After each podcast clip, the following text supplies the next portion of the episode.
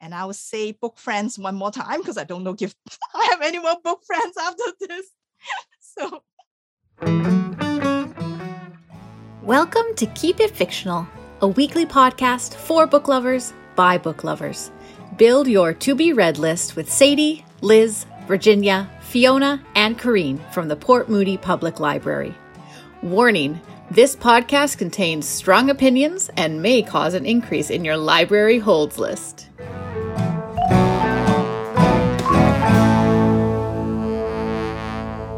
Well, hello, everybody. Welcome back to Keep It Fictional, a podcast and video cast by book lovers from the Port Moody Public Library for you, our fellow book lovers. My name is Liz, and I'll be your host today for a very special episode. Now, we'd like to think that they're all very special episodes because they all concern books. However, if you've been listening lately, you'll likely have tuned into our special episodes where we have featured picks for one of our fellow book lovers that you see on screen today, or perhaps don't see on screen. But we'll get to that in just a moment. Now, rather than picking books that are totally in somebody's wheelhouse and absolutely customized to their tastes, we decided to challenge ourselves and pick books for each other that maybe aren't in that person's wheelhouse. Maybe for whatever reason, that person would not normally pick this book up off of the shelf. Maybe they're sort of averse to certain elements of it, or scared, or nervous. But it's okay because we're here to find those books to sort of help crack that perception and hopefully bring them some joy and entertainment. So, this is not a torturous exercise for the person, hopefully. It is meant to expose them to things they may be missing out on. Now, with me today, I've got Fiona and Sadie and Corrine. And in a bit, we will see Virginia, but she is not here quite yet because this episode is about the books we have chosen for her. And so, in honor of our dear friend Virginia, we have all decided to implement a dress code for today. We are all wearing black, as Virginia does, one of her signature looks. And we also have brought our owl friends with us today because, of course, you may know Virginia is our resident owl lover. We are really here to talk about the books today on Virginia's Day, Virginia Fest, Virginia Palooza, Virginia Ween, all Virginia's Eve. Okay, anyways, you, you get the idea. You get the idea. So let's all talk about her tastes as a reader. So, what sort of books would she gravitate towards? Um, genres. When when you think of Virginia as a reader, what sort of things would describe her? Horrifying, gross. This is what she likes to read, not not describing Virginia. um, upsetting. so reading is very subjective. So according to Fiona, that's your perception of the types of books that Virginia would read. A bit horrific, a bit traumatic for you, maybe. But she also likes sports manga, so there's that. She's also our, I feel like, our high fantasy reader. She's our representation for high fantasy. I know that she enjoys kind of those really long, meaty, thousand plus page fantasy picks which we don't we don't talk a ton about. Yeah. And space operas. I got to say for myself, this is like the easiest question to answer. So it is a well known library truism that if there is a book that I love, Virginia will hate it. And if there is a book that Virginia loved, I will hate it. She is kind of like my evil twin, I guess. Like if we're going like Sweet Valley High and there's Jessica and Elizabeth, and then there's like Margot and Nora to do like a really deep cut. Like Virginia is like through a dark mirror or I'm her through a dark mirror. Um, and that our tastes are on very opposite ends of the spectrum. If there's a book that I start reading and I get this like weird, awful feeling in the pit of my stomach that I can only kind of describe or actually verbalize as kind of like, then that's a Virginia book for me. That's a Virginia book for me. as you say, loves horror, loves genre so much. But I think what she also loves is when genre kind of like pushes it a little bit. She's not like a strict person where the genre is kind of relying on the tropes and the voices that it traditionally has. She likes it to push the envelope. She likes new and diverse voices. She likes new takes on old stories. And I think she reads very purposefully. I know that because she keeps a spreadsheet. So obviously there is some purpose behind there. But I know that Virginia is constantly pushing herself as a reader to explore more things, to explore more voices, to find more diverse, better books. So I think that, I mean, in her heart of hearts, in her in her black heart, uh, she is a genre reader, but I don't think that she is penned in by that. I think that she is always pushing herself to explore explore more worlds.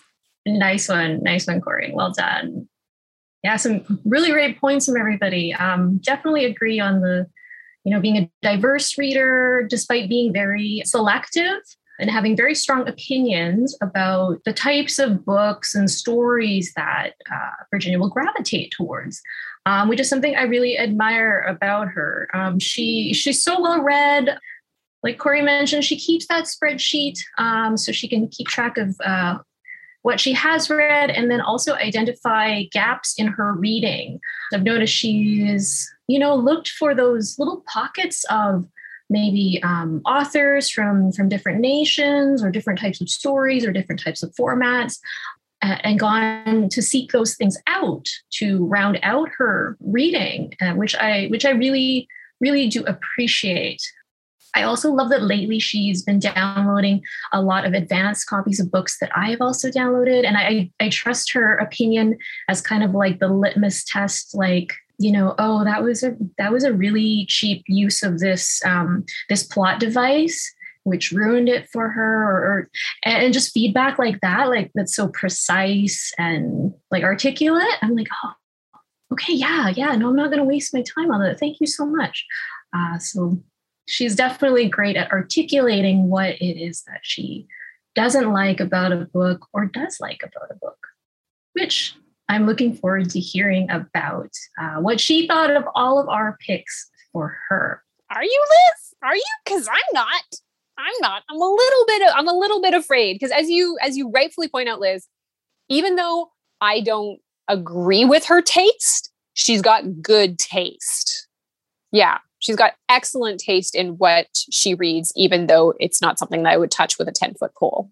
And definitely like respect her her opinions on different things, even though she didn't like Mexican Gothic and I thought it was great. It's fine. Sometimes we hold grudges here on KF, but that's okay. They're all very they're all book related grudges, so you know that's that's inevitable.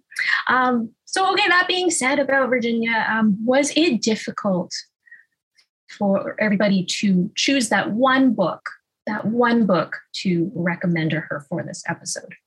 I I struggled with with Virginia's pick. I definitely did. I because I think I know that she is such a diverse reader, and I know like for certain people you could kind of pick almost an age range and know okay they don't read a lot of this age group or this and i feel like virginia does tend to read across like i know she reads a lot of middle grade stuff i know she reads kid stuff as well. I, I maybe not quite as much YA, and so to pick to kind of try and find something that. Uh, I, I, knew that she didn't, but that she would not hate. I think that was the challenge because I wanted to find something she didn't hate, which is the purpose of this. And so my pick, it when we go get into the books, it led me down some very strange Google searches. I will just say that, um, trying to find a certain subset of certain genres. But yeah, it was I, struggled. I did. Interesting. Reaching out to the interwebs for for the assist. All right. All right. Good strategy, Sadie. Corrine, your thoughts on the process? It was really tough because I knew that any book I liked, she'd probably hate. So I had to really go against my gut, uh, which was really tricky because, again, I think there's five books that we agree on historically that we both really liked. So it was hard to kind of like I really like this book and I think it's a good book, but I can't trust that feeling because I think that Virginia will think totally the opposite of what I think. So as Sadie rightfully pointed out, Virginia reads kind of across all things, more fiction than nonfiction. And my first gut feeling was, oh, I can just grab a really good nonfiction book because I know she'll love it. And then she wrote us an email explicitly telling us to choose a fiction book and unrailed all of my plans, every last one of them. So it was a little bit of a scramble, but I think I hit on something that would be acceptable. That's what I'm going for is acceptable. Okay, so so far across the board, the confidence is not very high, uh, but the effort, the effort was there. Fiona. Yeah, I would say that of everyone, she wasn't like the hardest to choose for, like because she's very vocal about her tastes. So it was like, oh yeah, that's going to be not a Virginia thing. So like that's where I can start. Was kind of like you know my thinking. With that said, I'm not super confident about what I picked. like I was like, okay, I got these like Virginia wouldn't pick up aspects, but maybe didn't get the like, but Virginia will actually enjoy this aspects. like you say that every week, Fiona. I don't I don't know if they'll really like it. I'm not really confident in that. so low expectations and maybe high uh, reward in this case. Who knows? Well, she'll see. Yeah, you would think that being pretty confident about somebody's opinions about what what uh, they like and don't like in books would would narrow the field down. But yeah, I couldn't agree more with all of you. Um, for somebody who's so well read and you know has some definite nopes and some definite yeses. You know, if it's a Virginia book, she's probably already read it or put it on hold or has ordered it. So yeah, a, li- a little bit a little bit tough here. So I think we're going uh, for the best we can do. All right. Well, with that, we might as well reveal our picks now before we bring Virginia into the mix. Sadie, so what did you end up after all that searching? What, what did you end up choosing for Virginia? All right. So my tactic for this was, for lack of a better term, creepy romance, because I know that romance is something that Virginia will generally not gravitate towards. If it is in a book, she does not usually like it. If it's kind of the forefront of that. So I wanted to find a romance, but I didn't just want to give her just a straight romance book because I figured that was too far out of her reading habits. So I tried to find a horror romance book that had enough of the horror elements but still had romance. So it, as I said, it led me to some interesting Google searches for creepy romance books, which takes you down a path you don't want to go down. And I generally just threw out everything that it suggested to me. So the one that I did decide to go on. It's not technically classified as a romance, but it does have romance. So it is Jayne Ann Krentz' The Vanishing and uh, it takes place in um, a town close to Seattle. And uh, the town is called Fog Lake. It's a very small town. And kind of the premise of it is that decades ago, something happened in this town called the incident. And no one really knows what happened. Um, there was an explosion in the caves, and an unknown gas was released into this town. And in the aftermath of this, it caused residents of this town to gain supernatural abilities. So it also has a supernatural aspect, which I know Virginia does enjoy reading. But because of this event, this town was brought to the attention of quite a few government agencies, and they did not want to basically be used as research experiment and so they passed it all off as side effects of food poisoning and convinced the government to go away. So now this is happening some years later.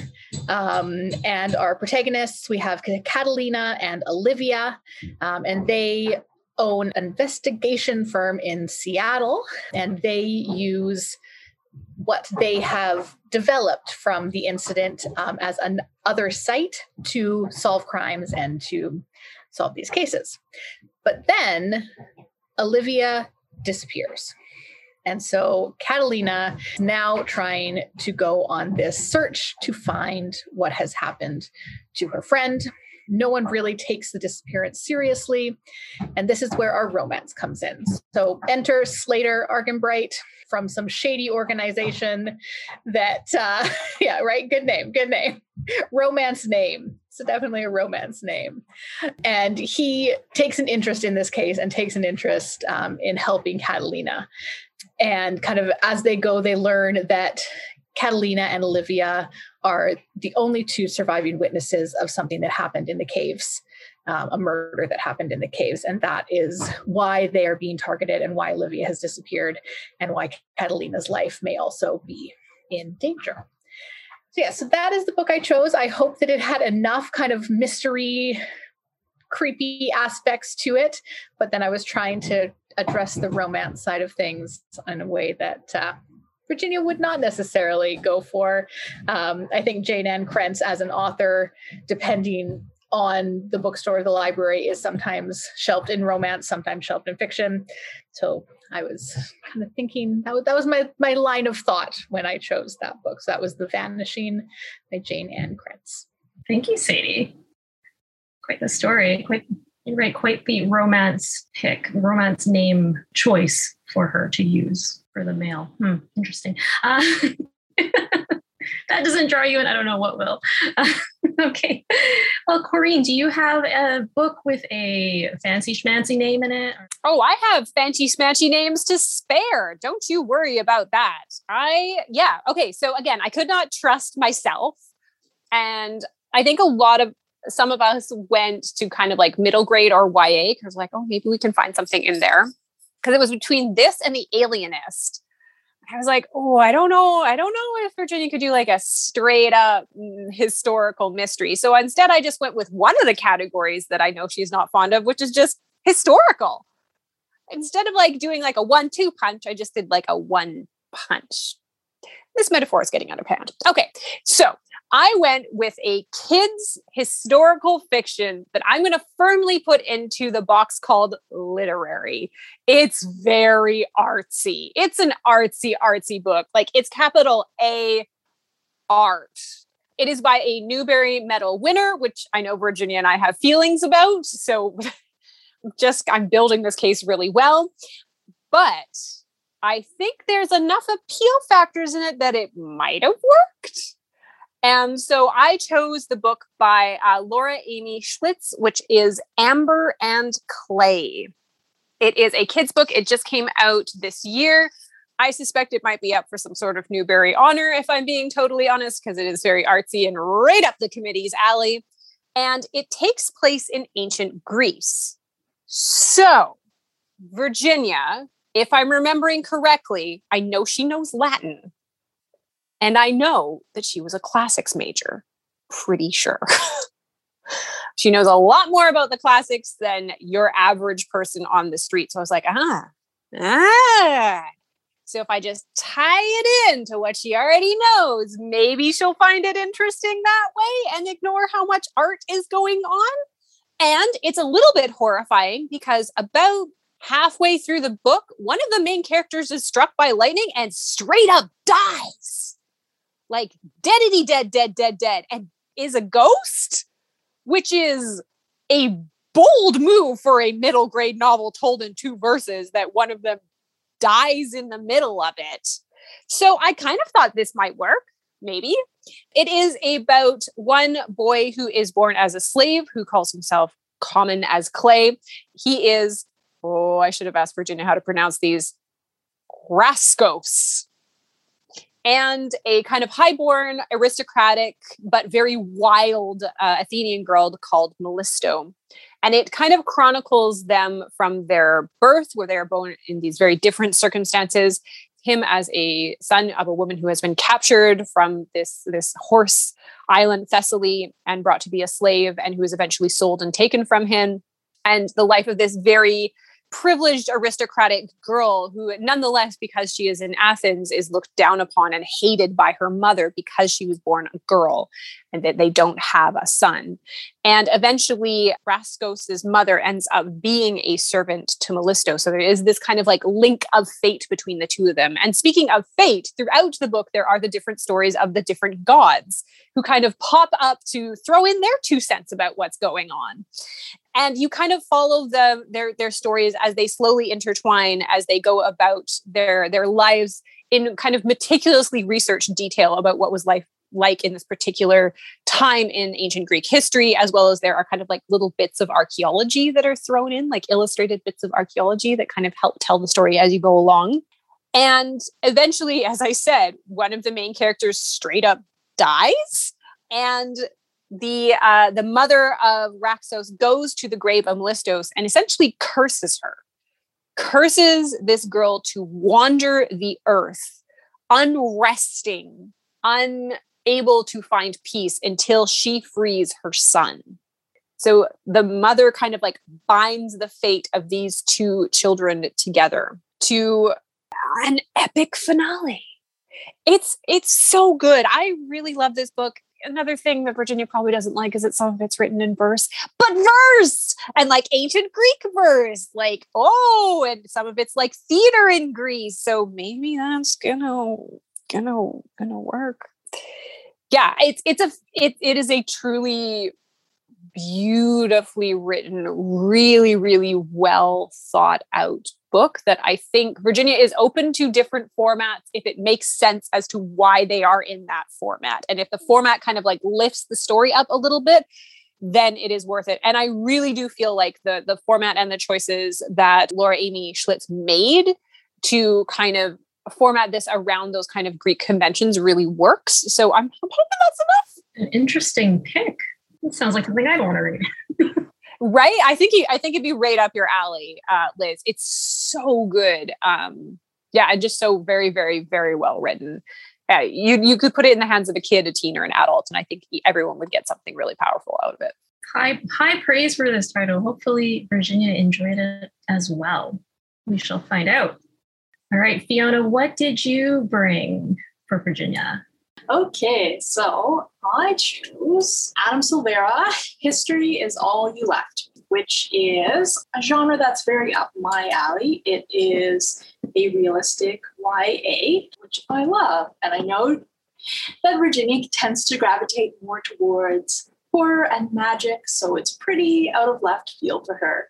Of course, she's no stranger to LGBTQ fiction, but usually it's in space or in a mythical world. so, uh, in history is all you left me. It is about Theo, whose ex boyfriend has recently died in a drowning accident. It takes part in uh, the present and the past, exploring their relationship, and also uh, the present time in which Theo, no, sorry, Theo is the um, ex who passed away, uh, and Griffin is the POV character. And so the present time follows him and also looks at his relationship with Jackson, I want to say. Yeah, Jackson, who was dating Theo at the time of his death. So it is a romance, and it's a sad romance about dealing with grief and moving on after losing someone you love. So, pretty heavy, pretty un-Virginia like. Oh, and I am really sorry if I if if you did read this, Virginia, and you just like didn't didn't enjoy those feelings because I realized that essentially my my approach uh, was like Sadie to choose a romance because I felt like that was the the least Virginia thing. And then my goal uh, was that I wanted to choose something that would make Virginia feel a lot of feelings. maybe, this is a little unfair, but it is my favorite when Virginia finds a book that makes her feel a lot of feelings. For instance, she is really into TJ Klune, and I think um, is a very empathetic reader which is maybe why she doesn't gravitate towards, you know, like really human day to day life feelings. And so, uh, if that's something that you'd like to avoid, I really apologize. But um, yeah, I love it when Virginia gets really invested in characters um, and she you know just wants the best for them and you can just see how passionately uh, she feels for those characters so that is ultimately why i chose this book adam silvera, silvera is just a very well respected YA author. He's a great writer, uh, and he is known for giving you all the feels. So I hope you had some of the feels, and I hope some of them were good, Virginia. Interesting strategy, tugging tugging at those heartstrings. Oh boy. As always, I always seem to have an alternate pick that I, am 100% sure of. And then in the 11th hour, I decide I need to scrap it for whatever reason. Um, so what I initially chose, and I was so sure about, and I'm pretty sure it even like hit her desk, uh, was something called "Fall Down Seven Times, Get Up Eight," um, and it is originally written in Japanese by Naoki Higashida, and I ultimately ended up scrapping it because it is it is a memoir, um, and you know decided to to respect the wishes of Virginia and go more for the fictional route. Um, but I thought she would appreciate that one, um, Fall Down Seven Times Get Up Eight, because uh, it, it's a first person um, account of what it's like to be autistic, to be neurodiverse. So I thought she would really appreciate that one. Um, that being said, so I decided to also go uh, the YA route and pick something that had a little bit of romance, had a little bit of sports, So, something else, a topic that she also usually doesn't gravitate towards unless uh, abs- absolutely necessary, um, like our sports themed shows. Um, yeah, but that being said, I thought that a lot of elements of this book may be up her alley. So this one's called Furia, and it is by Yamile Saied Méndez and she is an Argentinian American author. And this one's actually on my to read list. I've heard wonderful things about this from some youth librarians I know. It seems like this one might be a good one. Anyways, it focuses on Camila. She is a teen soccer player living in Argentina, but on the pitch, she is known as La Furia. Her brother is a rising soccer star and the former love of her life of her young life. He has gone pro and he plays for Juventus in Italy. And if you know anything about international football, that is a big deal. So Camila's team qualifies for a South American tournament, and this could be the catalyst for her dreams. And her one of her dreams is to get a scholarship to a North American university and move there and play there and become a soccer star in her own right. However, despite the success of her brother, of other people that they know in their community within soccer, her family doesn't think that it's appropriate for females to play soccer. Now, to attend the South American tournament, she does need the permission of her family to go. Now, add to the mix the return of that former love on holiday from his schedule in Italy to throw a wrench in things. She's dealing with her own personal feelings uh, about love, but also about pursuing her own dream and doing the things that she wants to do and achieving the goals that she wants to achieve. So I thought Virginia might be able to access this book because it does deal with a very strong female character uh, with with ambition, with uh, goals and aspirations. It's also taking place in South America, which um, I've noticed a couple books. Like she's she's started to read books in translation and that uh, talk about life in South America and how maybe the political climate in certain countries affects the common person there, uh, which which definitely you know um, social mores definitely do affect Furia or La Furia in this case. So I hope you like it, Virginia it's on my to read list. So I'm kind of counting on you to give it a good review um, because otherwise I don't know if I'll pick it up. So this is Furia and it's by Yamile Saied Méndez. It's a lot of pressure. I feel like that's a lot of pressure. lot. I, I think we're really feeling the pressure on this one. Now, with that, now that we've gotten that all out of our system, I think it's time we bring Virginia to the table. Welcome, Virginia. You've got your owl friend too. I brought my owl. I woke him up. He's sleeping, supposed to be, but Excellent. he's up now. Our book friends, we've got our owl friends. Excellent. So, how did that feel, Virginia? Hearing yourself talked about? Is there anything you want to clear the air about? Any misconceptions, misperceptions that you want to address? I think everybody was being super nice about saying Virginia is very picky. You're all having so many beautiful words to describe how picky I am.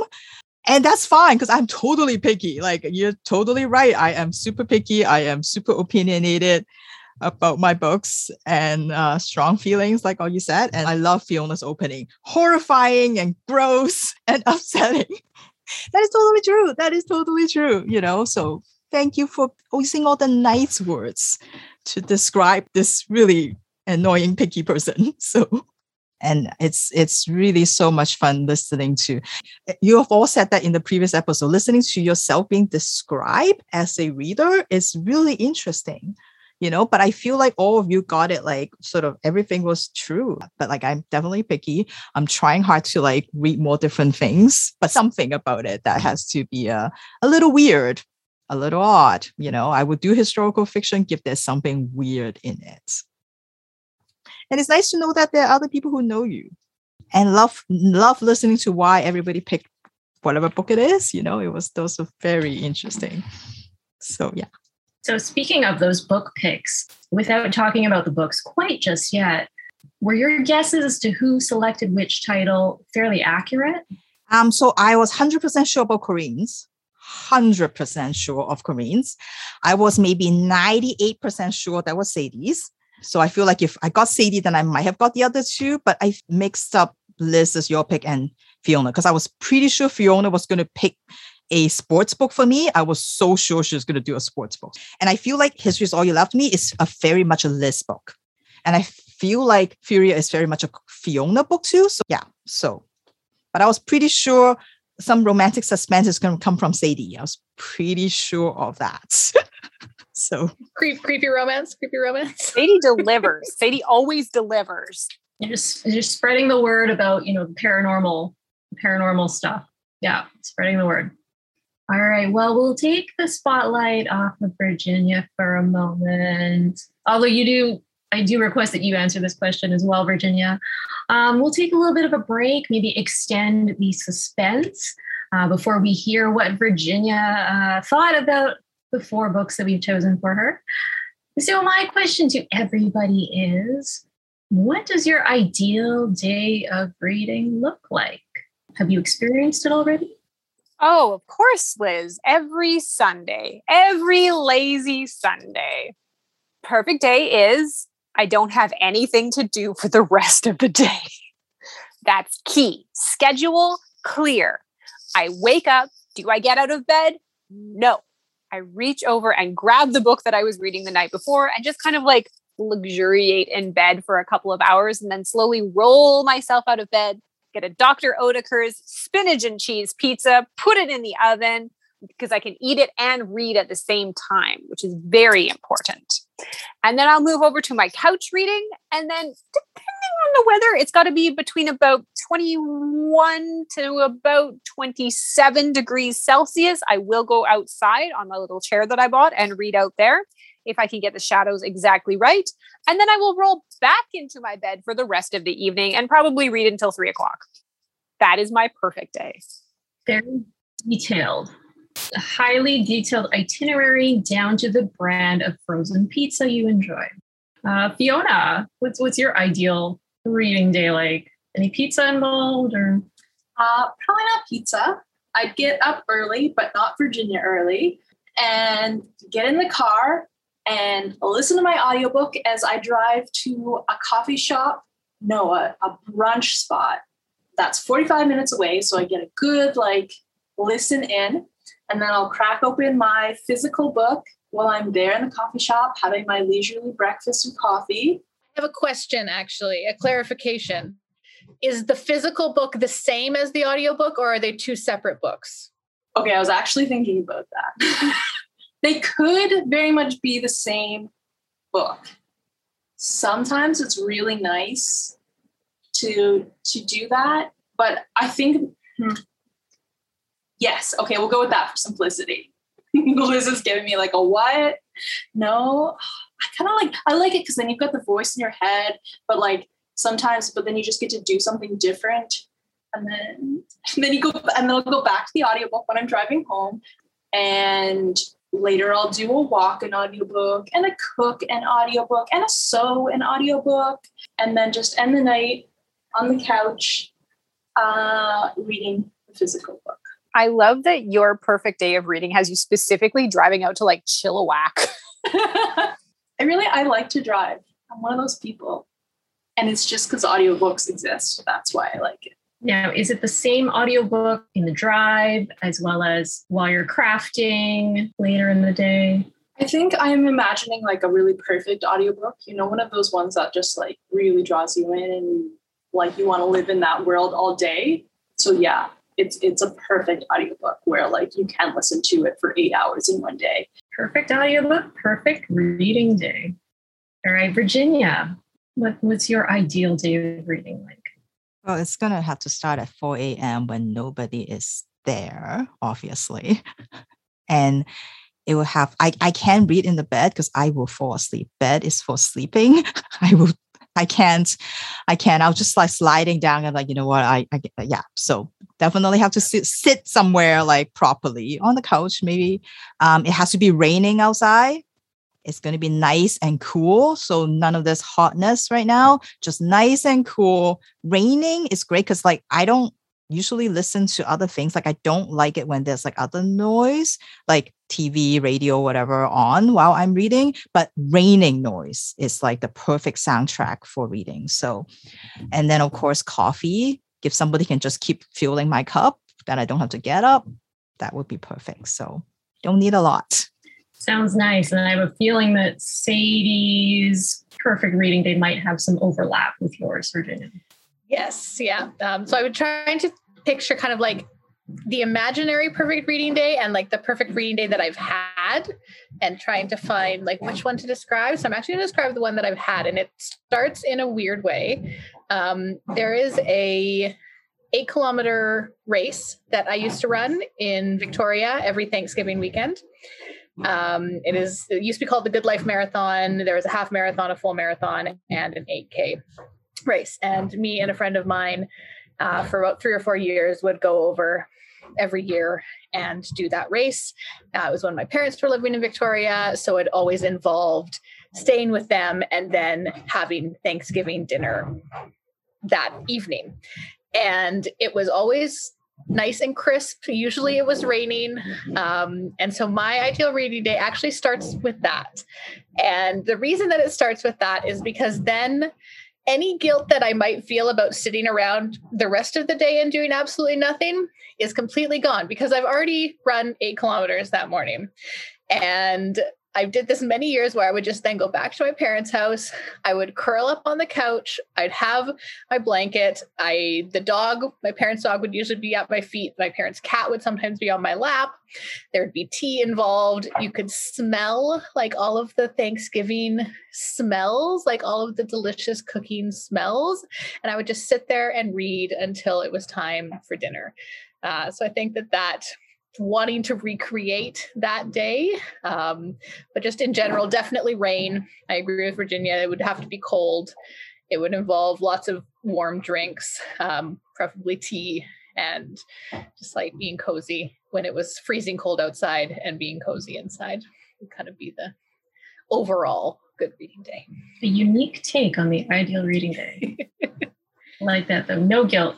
Should never have a guilt have guilt for a reading day. it's true. It's true. What about you, Liz? Um, yeah, a lot of similarities. Um, a cooler day outside, so I can be cozy inside. Couch, blanket, cat, endless supply of books, no other commitments, no interruptions, um, endless supply of hot beverages, food on demand, somebody else cooking, that would that would be wonderful. So one day, one day again, we will get there. like Sunday, Sunday, Sunday. Ah, Sunday. Sunday is not always a day of rest for all of us, sadly. I don't know. I wish it was a thing. Uh, well, with that being said, it's time to turn back to Virginia and reveal all of our fates. Okay, maybe that's a little bit dramatic, but to reveal what you thought of our book picks. So, Virginia, I turn the floor over to you. Oh, yeah, I have a few things to say before that. that never bodes well, I understand. But first of all, you all know me. One of the things you didn't mention is that I am a firm believer of life is too short. So did not finish is a valid status for books. That's my philosophy. But because these four books were for my book friends, they're like presents to me. So I did read all four of them from beginning to end. Maybe I scanned a few pages here and there, like those romance scenes, but I did read all four of them because I feel like that's the least I could do. So just keep that in mind when I'm talking about the books. I did read all of them. I did read all of them. Okay. Um, secondly, uh, you also all know me that I have absolutely no control over my facial expressions and muscles, which means whatever I feel about something, you can tell right away from my face. So I hope you will um, forgive some of the honest opinions that might come your way because even if I try to do it like with like you know the beautiful words that you all have like uh, you can tell from my face so I'm not even going to try um so I hope that's okay especially I know how hard it is when you love something and somebody is telling you like eh, eh. like I know how hard it is so um and I know that sucks so I'm really sorry that I might say things about some things. This is a long preface, Virginia. This is an awfully long and detailed and specific preface to what you're about to say. But I did read all the books. Just remember that I did read all the books. Um, and and most importantly, to all the listeners out there, I firmly believe that there is a reader for every single book it's great that the world has so many different kinds of books the books for you books for me books for everybody out there. So give after hearing my book friends talk about their books sound like they will be the book for you please go borrow it. Please go read it. I will be returning these as soon as i get back to the library. So put them on hold now because they might be the book for you. And I will say book friends one more time because I don't know if I have any more book friends after this. So you're getting some book enemies, that's for sure. I know, right? Okay, okay, okay, okay, okay, okay. So it's weird because when I first got the pile of books, I was so relieved in some ways because I was convinced that Corinne, you're going to give me a straight romance. I was so convinced you're going to do that. I was convinced that Sadie is going to give me some historical fiction. I was so sure that Liz and Fiona are going to try to sneak in a memoir somehow into my pile. So when I saw the kids and teen books, I'm like, yay, kids and teen books, you know, I can do this, right? So I was I was relieved. And I remember saying that to Fiona. I'm like, everybody's being so nice. They're giving me kids and teen books. Yay. So I was quite relieved. And and all of them have something connected to me in some ways. So i felt like oh you know like maybe they know something more about me that i didn't know that they know. So it was uh so it was it was a good pile of books. So i started off with there's one book that i gravitate towards because i've always wanted to read that author and this so i was really excited to see that. So i started with that and because it was a teen book so i kind of went teen kids, adults, and another teen book. So that was how I decided the order of the books. So the first book that I read is History is All You Left Me. So that was Fiona's book. So that was the first one because I, I wanted to read an Adam Silvera book and I've borrowed Infinity Sons a bunch of times, but just never got around to reading it. So I thought, oh, yay, I can get to read it. So when I first started, I was like, okay, I like Griff. I like Theo. I like their relationship. I like where it is going. And I even don't mind the little like confession moment. It was kind of sweet. It was kind of cute the way they were like saying, "Oh, I love you," and then the other was like, "Oh," like you know, it was it was cute. So even uh, like that part was fine. Then the funeral happened because, as Fiona pointed, that's like in the early in the beginning, and Jackson show up. And once Jackson show up, I was just like, "Where is this story going?" I find it hard to believe that Griff will just go talk to this Jackson person. I just can't because I feel like he has such a strong relationship with Theo that I don't find it plausible that he would be okay with talking to this this other boyfriend. Like I, I find that hard to believe. And I think like Liz mentioned, once there's something in the premise that I can't get over, then I have trouble with the story and and the way the story develops like because i love the writing. I think his writing is really good and i don't mind the feelings as fiona pointed out you know but it's just because i couldn't get past that story and how the story developed it was tricky for me to get into it and and and it, the ending didn't help. Like for me it did just the way like how griff end up with whatever it just doesn't work for me. I don't want to spoil it for other people who are going to read it because i know you will all go read it. Um so it was it was uh tricky for me that one. So yeah. But you read it. But i read it! Exactly fiona. Exactly. Okay. Okay. So the next book i read is the kids book from Corinne. Oh, and by the way, I don't even I can't even show you history is all you left me because someone has already put it on hold, so I had to return it. So yeah, so someone is reading it right now. So so that's the second book that I read is Amber and Clay. I kind of knew it was from you because of the the kids book and also the novel in verse thing because I'm like, yeah, he's she's gonna pick a novel in verse for me. But as you pointed out, it feels natural because it's set in ancient Greece, right? And then like that's kind of like it reminds me of all the things that I had to translate when I was in university. Like, because it's they oh, of course, all in verse. It makes sense. So it actually makes sense. It fits the book. That part was not as challenging as I thought. I think if you give me like a contemporary like novel in verse, yeah, that would be hard. And I also love that you give me like a door stopper because you know I love door stoppers, so that's great. But as you said, Corinne, a book that you love is likely not going to be a Virginia book. I knew it. I knew it. I knew it. I knew it. I knew it. You don't know how much I try. I read, I, I even read out loud to try to like get myself into this book. Like I tried, and I think one of you pointed out earlier is the characters. I couldn't get, I couldn't connect with them. Like it's it's maybe what you said is like it is so I don't know if it's the artsy part of it, but it's so like it's hard. Like I don't, I can't connect with them. And and and generally, I pick up a book because it's it's got a weird premise, something about it that I like. But what makes me stick around, it has to be the characters. If I don't care about them, then I can't. Yeah. So it was that part that was slightly hard.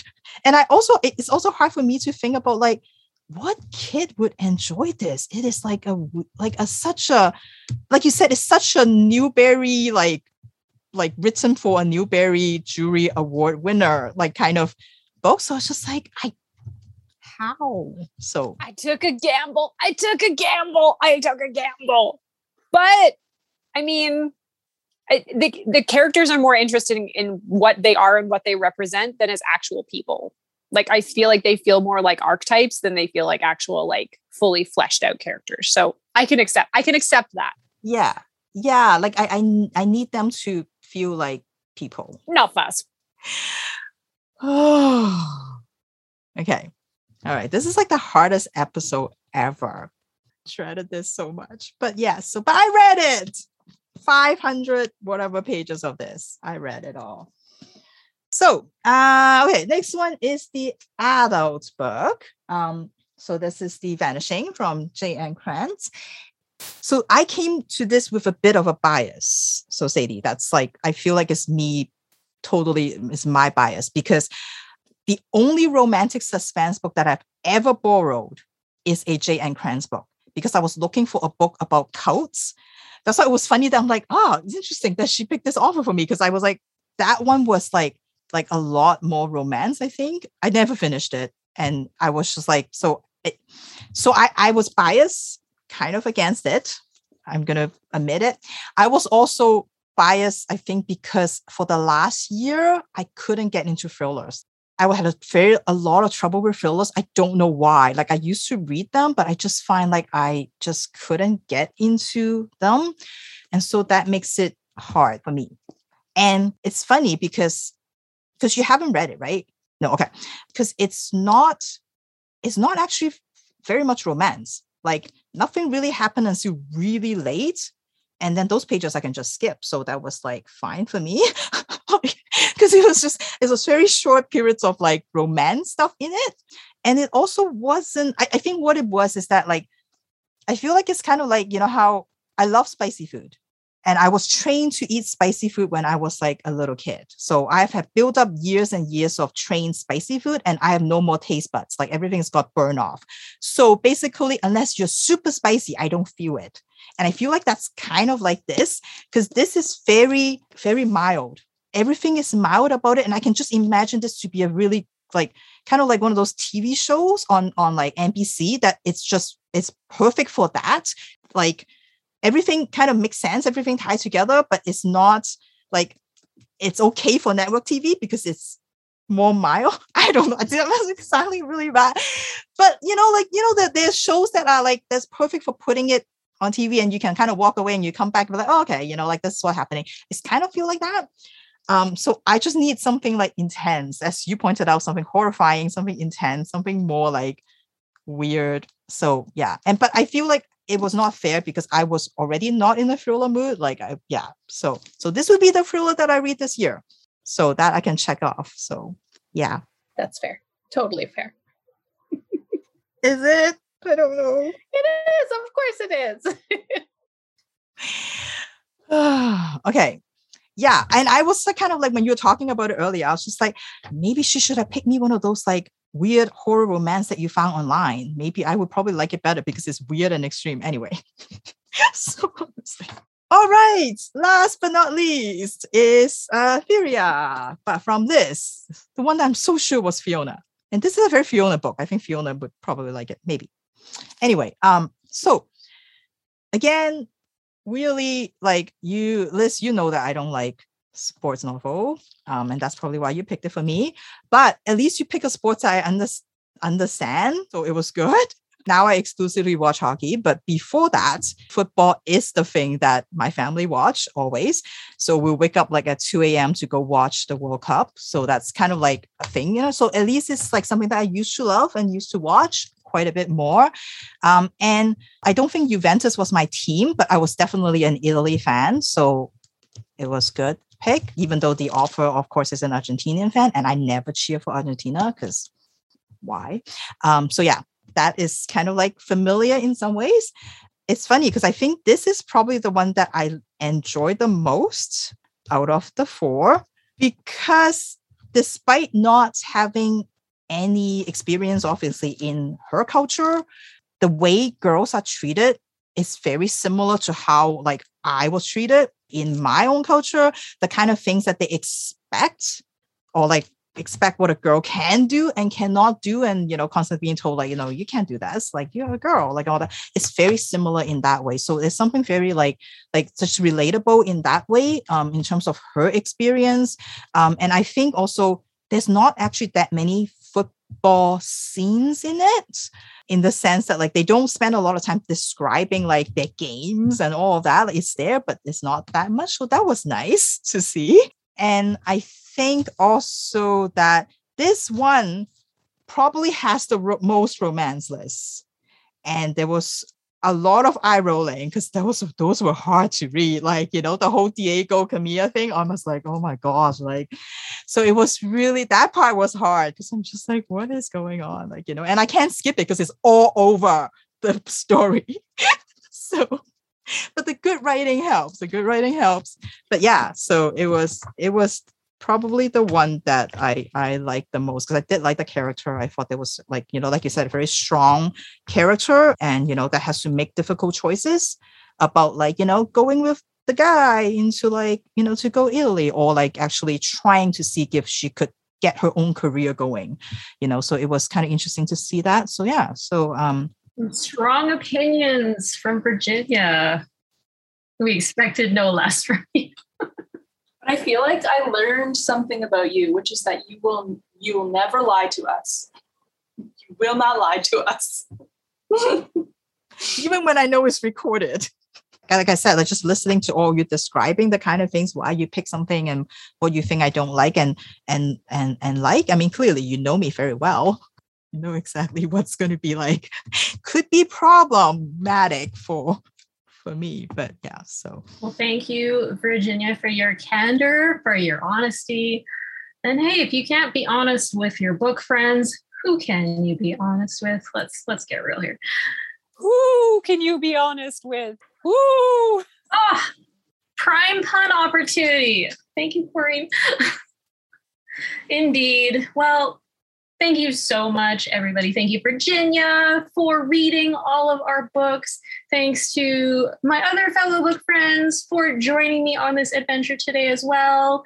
Thank you to our owl friends and to all of you listeners for indulging us in yet another one of our very special episodes. So, from all of us here at Keep It Fictional, we do hope to see you again soon. Bye for now. Bye. Got to be another pun in there somewhere. Thank you for listening. If you like our show, please tell a fellow book lover about it. You can find a list of all the books we discussed in our show notes. Join us next week for another fun book chat. Until then, keep it fictional.